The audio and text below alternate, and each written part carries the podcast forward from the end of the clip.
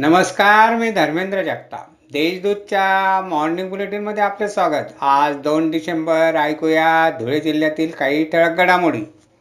एकविसाव्या शतकातील वेगाने बदलत्या जगाची आव्हाने पेलण्यासाठी मिश्र शिक्षण व्यवस्थेला पर्याय नाही. मात्र शिक्षण व्यवस्थेत बदल करताना देशाची सामाजिक स्थितीही लक्षात घेणे गरजेचे आहे असे प्रतिपादन जवाहरलाल नेहरू विद्यापीठाचे डॉक्टर शरद बाविस्कर यांनी केले. धुळ्यातील विद्यावर्धिनी महाविद्यालयात आयोजित कार्यशाळेत ते बोलत होते.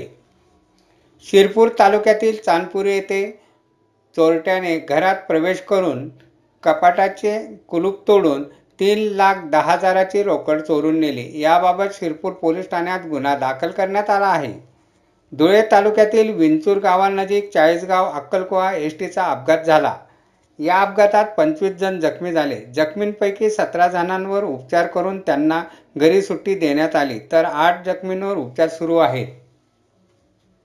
खुनाच्या गुन्ह्यातील संशयाला अंतरिम जामीन मंजूर झाल्यानंतर त्याची धुळ्यात मिरवणूक काढण्यात आली. त्यामुळे नऊ संशयितांना चाळीसगाव रोड पोलिसांनी अटक केली.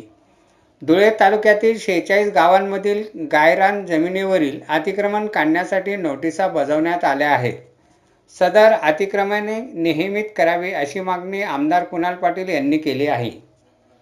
विद्यार्थी सुरक्षतेच्या दृष्टीने विद्यार्थी वाहतूक करणाऱ्या रिक्षा बस चालकांच्या फिटनेस व कागदपत्रांची तपासणी करा अशी सूचना पोलीस अधीक्षकांनी शिक्षण विभाग व आर टी ओ विभागाच्या अधिकाऱ्यांना एका बैठकीत केली.